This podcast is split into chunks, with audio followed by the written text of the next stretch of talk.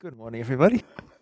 Today we're going to be in Exodus 4, but before we actually jump into Exodus 4, I want to just recap chapter 3 just really quickly because chapter 4 is a direct continuation of chapter 3 and basically it's the same conversation, so it'd be hard jumping in halfway through after we've had like probably four weeks off. So I thought we'd just do a quick recap. So I'll just pray. Father, thank you for this awesome passage that we're looking at today. And Lord, it's all about our calling. It's all about you speaking to us and you leading us and us having the faith to follow and to depend on you for what you ask us to do in our lives. So help us to learn from the, what we're going to read today in Jesus' name. So, in the first four verses of chapter 3, Moses sees a burning bush. And one of the things we learnt was God can take an insignificant bush, ignite it, and turn it into a miracle. Now, there's two ways of looking at this, like applications. Some see the burning bush as a picture of the nation of Israel. They are God's light in the world, persecuted but not consumed. Another illustration or application of the burning bush could be that the burning bush is a picture of what God had planned for Moses. He was the weak bush, just a thorn bush, but God was the empowering fire. And with God's help, Moses could accomplish anything. And that's the same for us. We're just an ordinary bush, but with God's power, we can do anything that He asks us to do. Then verses 5 to 10, Moses hears from God. He speaks to Moses and assured him that he was the God of his fathers and that he felt the suffering of the Jews in Egypt. He was now ready to deliver them out of Egypt and lead them into the promised land, and Moses would be his chosen leader. God's statement, Behold, I will send you, must have astonished Moses. Why would God choose a failure? That's what Moses thought he was. And from there, uh, Moses responds to God, and there's this dialogue going backwards and forwards. And Moses gives five reasons why he couldn't accept God's call. In chapter 3, verses 11 and 12, Moses, in essence, says, I'm a nobody, but God says, I will be with you. So, what Moses thought of himself or what others thought of Moses really wasn't important. God had spoken, and that was all Moses needed for assurance that he was the right man for the job. So, when we look at ourselves, instead of looking by faith to the Lord, we doubt, but we need to look with faith to the Lord and understand that if He is with us, that's all we need that promise that God will be with us is all the assurance God's servants need in order to succeed. And then in verses 13 to 22 in chapter 3, Moses in essence says, I don't know your character. I want to know more about who you are. What does your name mean? What kind of God are you? And here we have the I am that I am. God reveals that He is the self existent one who always was, always is, and always will be, the faithful and dependable God who calls Himself I am. And we also covered previously, Jesus took the name I am and completed it. He added more information. He said, I'm the bread of life. I am the light of the world. I am the true vine, and so on. The next three, I'll just quickly go through them before we jump into chapter four. His next excuse was, or his next debate with God, his next line was, the elders won't believe me. And we can kind of turn that around and said, I don't believe that they're going to believe. that I'm going to be successful. And then God gave him three signs. And so we'll look at what those signs are. And then his next excuse was in chapter 4, verses 10 to 12. He says, I'm not a fluent speaker. So basically, Moses completely misses the message of God's name and God's miraculous power. I am is all that we need in every circumstance of life. And it's foolish for us to argue, I am not. Because it doesn't matter, because God is, I am. So Moses was making the mistake of looking at himself instead of looking to God. The same God who made us is able to use us and the gifts and abilities he's given us to accomplish a task that he assigns to us. And his last excuse was, somebody else can do it better. That's verses 13 to 17. And that might be as far as we get today. So basically, he's saying, Oh Lord, please send someone else to do it. you ever said that to God before? I don't want to speak to this person. It's too scary. They might call me a name. They might laugh at me if I share my faith with them. Send someone else. And do I have to be the parent of this child? Send someone else. Most of us understand that attitude because we've made the same mistake. Remember that if God isn't Lord of all, he isn't Lord at all. We need to obey. So let's jump into the chapter. We're going to read verses 1 to 17 and then we'll dig in. So, Exodus chapter 4. Then Moses answered and said, But suppose they will not believe me or listen to my voice. Suppose they say, The Lord has not appeared to you. So the Lord said to him, What is that in your hand? He said, A rod. And he said, Cast it on the ground. So he cast it on the ground, and it became a serpent, and Moses fled from it. Then the Lord said to Moses, Reach out your hand and take it by the tail. And he reached out his hand and caught it, and it became a rod in his hand. That they may believe that the Lord God of their fathers, the God of Abraham, the God of Isaac, and the God of Jacob has appeared to you.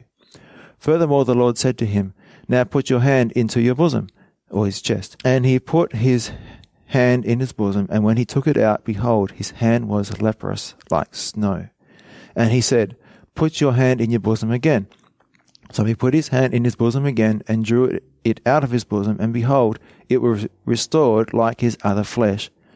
Then it will be, if they do not believe you, nor heed the message of the first sign, that they may believe the message of the latter sign. And it shall be, if they do not believe even these two signs, or listen to your voice, that you shall take water from the river and pour it on the dry land. The water which you take from the river will become blood on the dry land. Then Moses said to the Lord, Here's his next excuse. O oh, my Lord, I am not eloquent, neither before nor since you have spoken to your servant, but I am slow of speech and slow of tongue. So the Lord said to him, Who has made man's mouth? Or who makes the mute, the deaf, the seeing, or the blind? Have not I, the Lord? Now therefore go, and I will be with your mouth, and teach you what you shall say. But he said, Oh, my Lord, next excuse, please send by the hand of whomever else you may send. So the anger of the Lord was kindled against Moses, and he said, Is not Aaron the Levite your brother? I know that he can speak well, and look, he is also coming out to meet you. When he sees you, he will be glad in his heart. Now you shall speak to him and put the words in his mouth, and I will be with your mouth and with his mouth, and I will teach you what you shall do. So he shall be your spokesman to the people, and he himself shall be as a mouth for you, and you shall be to him as God. And you shall take this rod in your hand with which you shall do the signs. So, here's Moses, the very reluctant servant. So, verse 1 Then Moses answered and said, But suppose they will not believe me or listen to my voice. Suppose they say, The Lord has not appeared to you. Well, in verse 13 of chapter 3, God had told Moses that the people would listen to him. So this is a direct contradiction to what God has said. So we know that Moses is a humble man, but this is not humility. Okay? Moses is crossing the line. He's arguing with God multiple times. This can't be. It's not going to happen. You've got the wrong guy. So we'll look at humility in a minute. So the Lord said to him, what is that in your hand? A rod. To those who say, I can't be used, if I try to serve in some way, the people won't respond. If I try to be used at work or in Sunday school, in my neighborhood or in my family, no one will listen. If I try to pray with my wife, she won't receive that from me. That's for other guys, not me. Well, God gives us the same tools he gives to Moses. The first he gives us is ability. So he asks us, What's in our hand? Moses said, I've got a shepherd's rod. And God says, Well, that's what I'll use. He said to Paul, What's in your hand? A pen. I'm a scholar. Well, I'll use that, said God. You will write a great portion of my word. What's in your hand, Peter? A net. I'm a fisherman. Well, I'll use that, said God. You will be a fisher of men and haul people into the kingdom. So, whatever God has gifted us with, whatever we have in our hand, we can use it to serve God.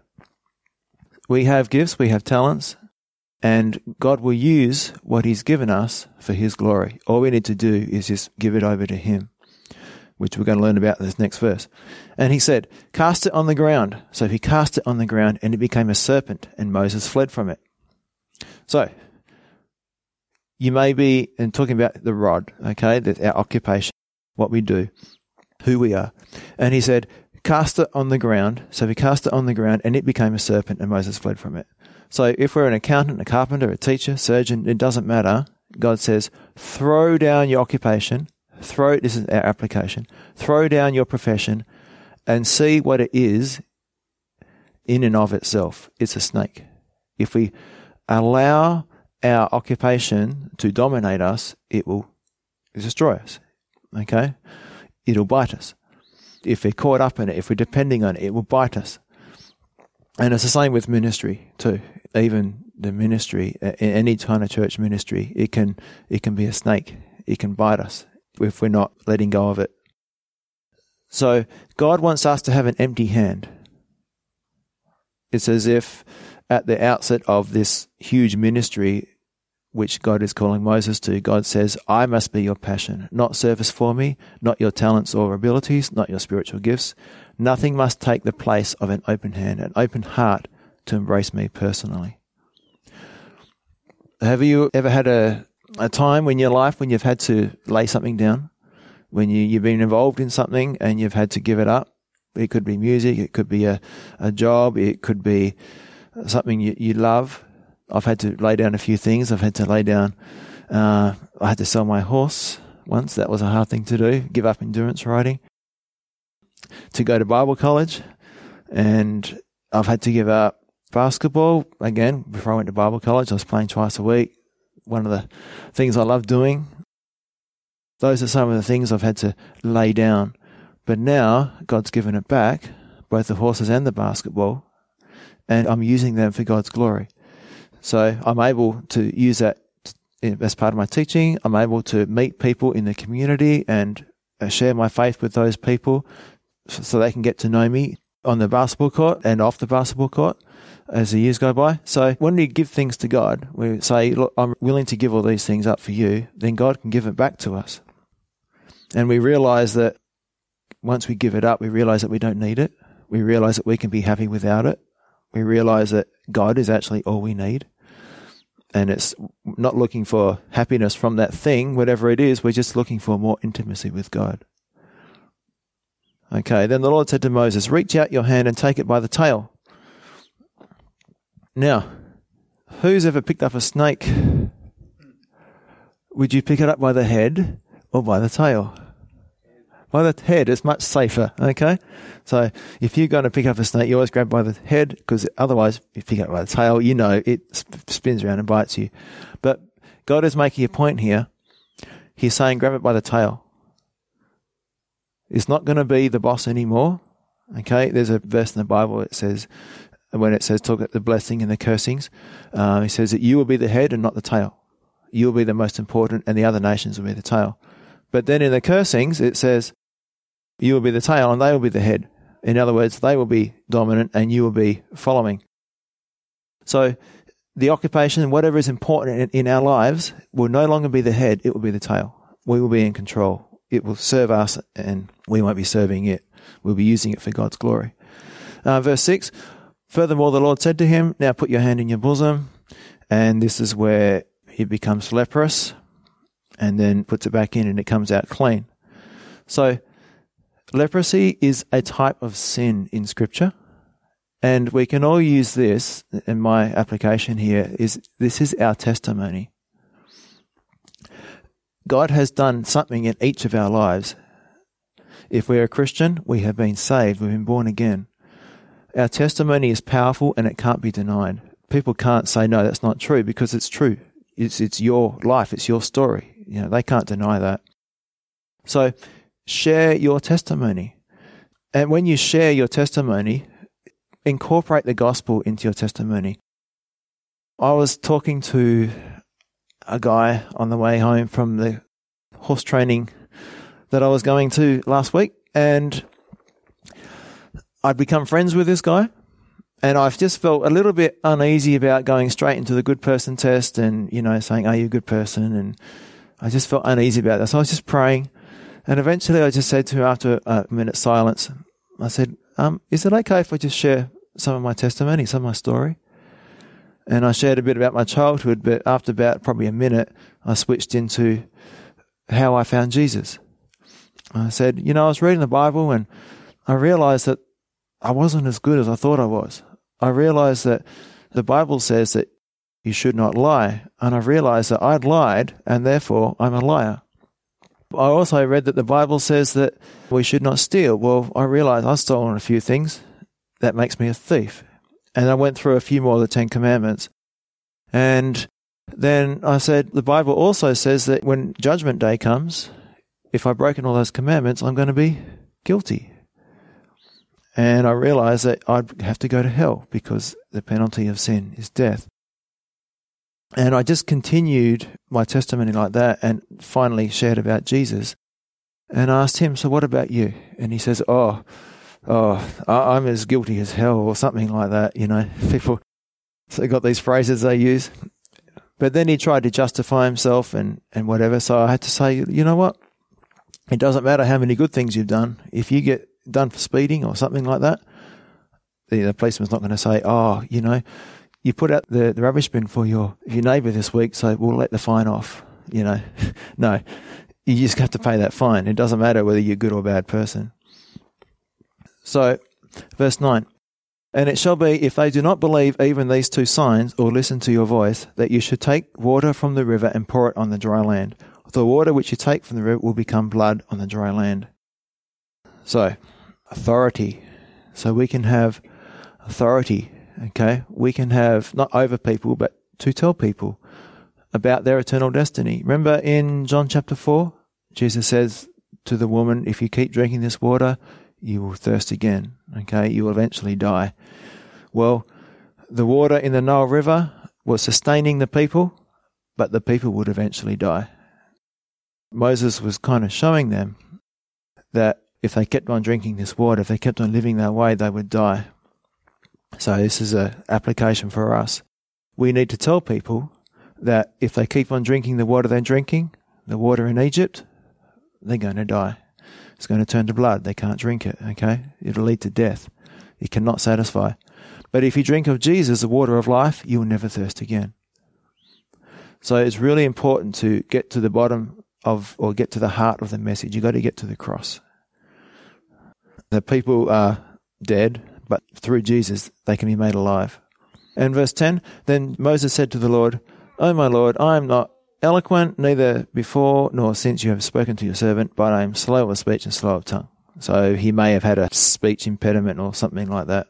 I'm not sure. So the Lord said to him, Who has, I love this verse, who has made man's mouth? Or who makes the mute, the deaf, the seeing, or the blind? Have not I, the Lord? Now therefore go, and I will be with your mouth and teach you what you shall say. Now, a little story here. One of the great evangelists of all time and the founder of YMCA, D.L. Moody, was very impacting but not very polished. A woman came up to him after one service and said, Mr. Moody, I noticed in your message that you made 18 grammatical mistakes. Ma'am, Moody replied, I'm using all the grammar I got for the Lord. What are you doing with yours? God loves to use the foolish things of the world to confound the wise. He loves to use those who stutter spiritually, those who don't have perhaps the greatest skills or the most talent, because that way he gets the glory. And if you'd like to turn to 1 Corinthians chapter 1, verse 26, read a few verses from here. I think this is really important that God would use a guy who possibly had a speech impediment to be his spokesman. I think this is a a good message for us that we don't need to be well polished. We don't need to be highly talented or highly skilled for God to use us because, as it said before, if God is with us, that's all we need. So, 1 Corinthians chapter 1 verse 26 says, For you see your calling, brethren, that not many wise according to the flesh, not many mighty, not many noble are called. But God has chosen the foolish things of the world to put to shame the wise, and God has chosen the weak things of the world to put to shame the things which are mighty. And the base or humble things of the world, and the things which are despised, God has chosen, and the things which are not, to bring to nothing the things that are, that no flesh should glory in his presence. but of him you are in Christ Jesus, who became for us wisdom from God, and righteousness, and sanctification, and redemption. That, as it is written, he who glories, let him glory in the Lord. So, what mentioned pride and humility before, and uh, it kind of fits in here with Moses saying, "Oh, I'm not good enough." Is that pride or is that humility? What do you think? If we go to God and say, You called me to do this, you called me to speak to this person, you've called me to become involved in this ministry, but I don't want to do it. I don't think I can. Is that pride or is that humility? Well, Wiersbe says, Was Moses manifesting an attitude of pride or true humility? Forty years before, he felt perfectly adequate to face the enemy and to act on behalf of his, his people, people of Israel. But now he's backing off and professing himself to be a worthless failure. But humility isn't thinking poorly of ourselves, it's simply not thinking of ourselves at all, but making God everything. The humble servant thinks only of God's will and God's glory, not his or her own inadequacy, success, or failure. Moses was clothing his pride and unbelief in a hollow confession of weakness. So it's pretty important that we understand that. It's a key phrase in here. Humility isn't thinking poorly of ourselves, it's simply not thinking of ourselves at all, but making God everything. We don't think about our own inadequacy, success, or failure. We just think about God's glory, and what God can do, because He's God. Verse 13, Moses continues, O my Lord, please send by the hand of whomever else you may send. So again, these excuses just keep on coming. 40 years earlier, Moses was an eager beaver. Now he's a whole different man. Uh, he's in a different place. I'm not your man. I'm not the guy who can do this job. Send someone more qualified than I am. Someone more capable than I am. Someone worthier than I am. In other words, someone else can do this better. Now, there's a problem in the church this is just one example, where pastors send people on for counseling because they don't think they're qualified. Okay? And so they send them to a Christian counselor who basically, most of the time, use Christianese to implement worldly counsel. They just rename some of the things and it's basically worldly counsel with some Christian words put in it. So this is a good example of pastors giving up something that God has called them to do, which is to counsel people. And they're saying, someone, someone else can do this better than me. I don't want to do this. And so this is an excuse that a lot of people use. And, and we do it too. We can do this, you know. God has called us to raise our children.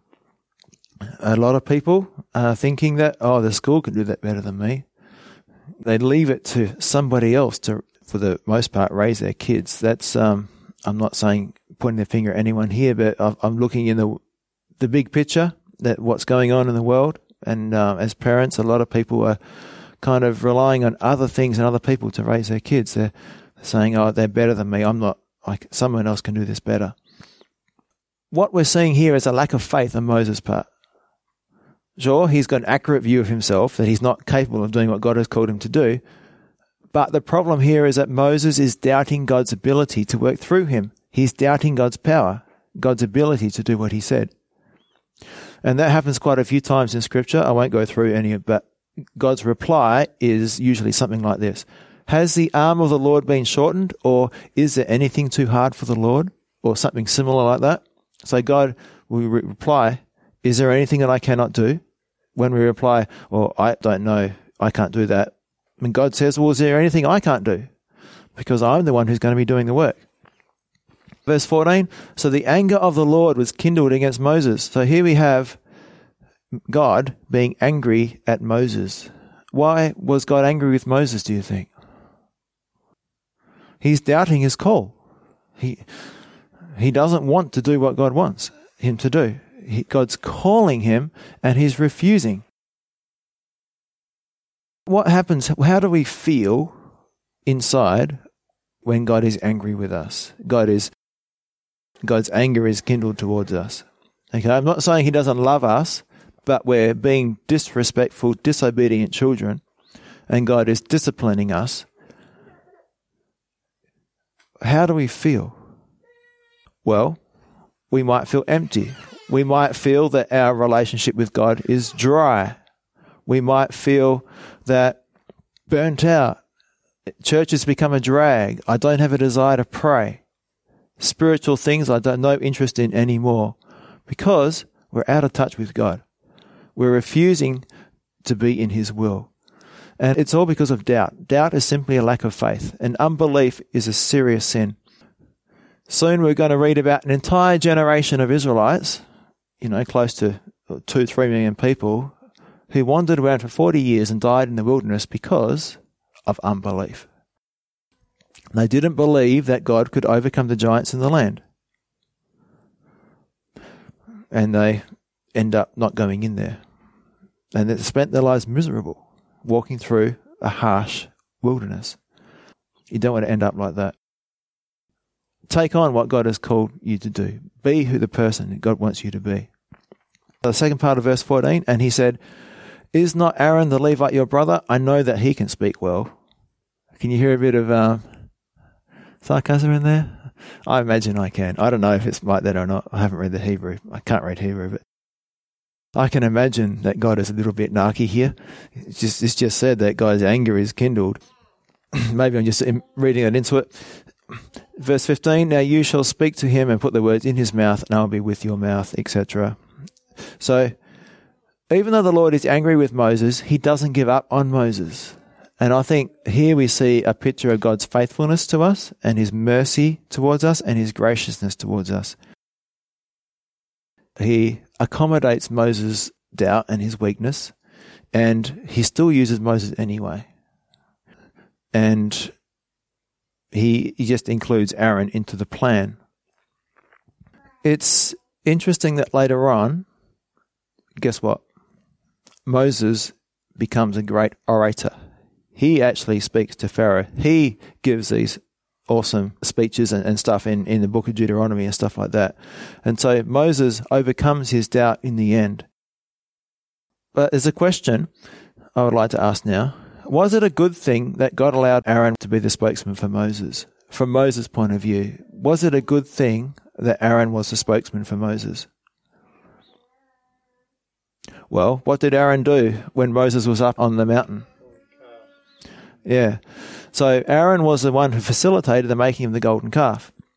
Also in Numbers 12, Aaron and his sister Miriam were critical of Moses and his wife and brought trouble to the camp. So Moses got what he wanted. He wanted someone who could speak better to help him. He didn't need it, but he wanted it and he kept on pushing and pushing. He says, I'm not doing it until you give me someone who can speak better. And God gives him someone who can speak better. But guess what? It turns out that it's not such a good thing. Okay.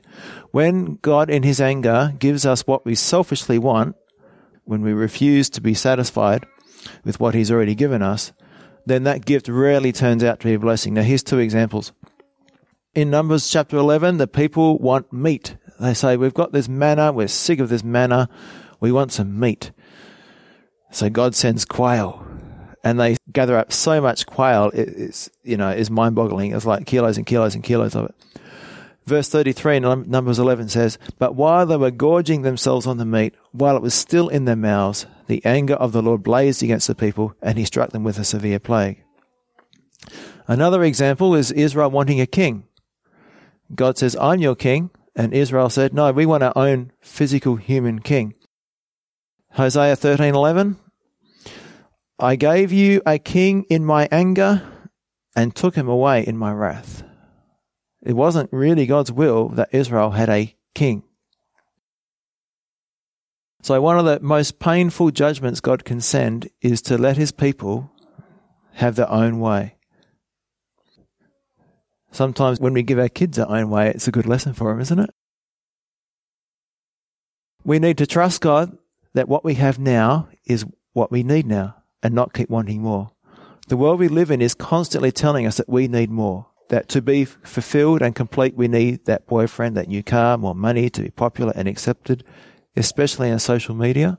The younger generation, maybe some of the older ones now, if they're not getting lots of hits or likes or whatever you call it, I don't use it, so I don't know. Then they feel like they're not accepted and they feel depressed. So the truth is that anything that we get that isn't God's perfect will for us will only distract us from our relationship with God and will harm us in the end. And as I said before, subsequent events prove that Moses was very capable of speaking God's words with mighty power, both to his own people and to the king of Egypt. So the lesson is plain God knows us better than we know ourselves. We must trust him and obey what he tells us to do. When we tell God our weaknesses, we aren't sharing anything he doesn't already know. It's not like God calls Moses and Moses reminds God, Oh, I've got a speech impediment. And God says, Oh, yeah, I forgot about that. No. God already knew. And the reason God is using Moses is because he probably did have a speech impediment. He wanted a guy with a speech impediment to be his spokesman. So the power and the glory goes to God, or the power is of God and the glory goes to God. Someone said, The will of God will never lead you where the power of God can't enable you. So walk by faith in his promises. Okay, we can quickly jump into the next section. So Moses goes to Egypt. So verse 18 to verse 20. So Moses went and returned to Jethro his father in law and said to him, Please let me go and return to my brethren who are in Egypt and see whether they are still alive. And Jethro said to Moses, Go in peace. Now the Lord said to Moses in Midian, Go, return to Egypt, for all the men who sought your life are dead. Then Moses took his wife and his sons and set them on a donkey, and he returned to the land of Egypt, and Moses took the rod of God in his hand. So, here we see Moses going to Jethro and asking Jethro's permission for him to go back to Egypt. He's an 80 year old man and he's going to his father in law and saying, Is it okay with you if I go back to Egypt? Doesn't say why. He doesn't boast about his, oh, I had a vision from God, or I, I met with God. First, not the vision, I met with God. This burning bush, it was incredible. He just says, Is it okay with you if I go back to Egypt and return to my brethren who are in Egypt and see whether they're still alive? And Jethro just says, Go in peace. So this is talking about his humility, his meekness. Okay. God has been working on Moses for 40 years to make him humble and contrite. His self righteousness and self confidence are gone, broken, ground to powder, crushed. That's what contrite means. And in its place is a growing God reliance and a simple, humble dependence upon God and his strength. Now, the next verse is interesting. The Lord said to Moses in Midian, Go, return to Egypt, for all the men who sought your life are dead. So, Moses outlived the men who were out to get him. That includes the Pharaoh and all the probably high ranking officials that were alive at the time. Now, for us, application here, there'll be people who are out to get us. Someone or some group who doesn't like us. Okay? Someone who wants to destroy you or me. Now, here's what we do we just outlive them.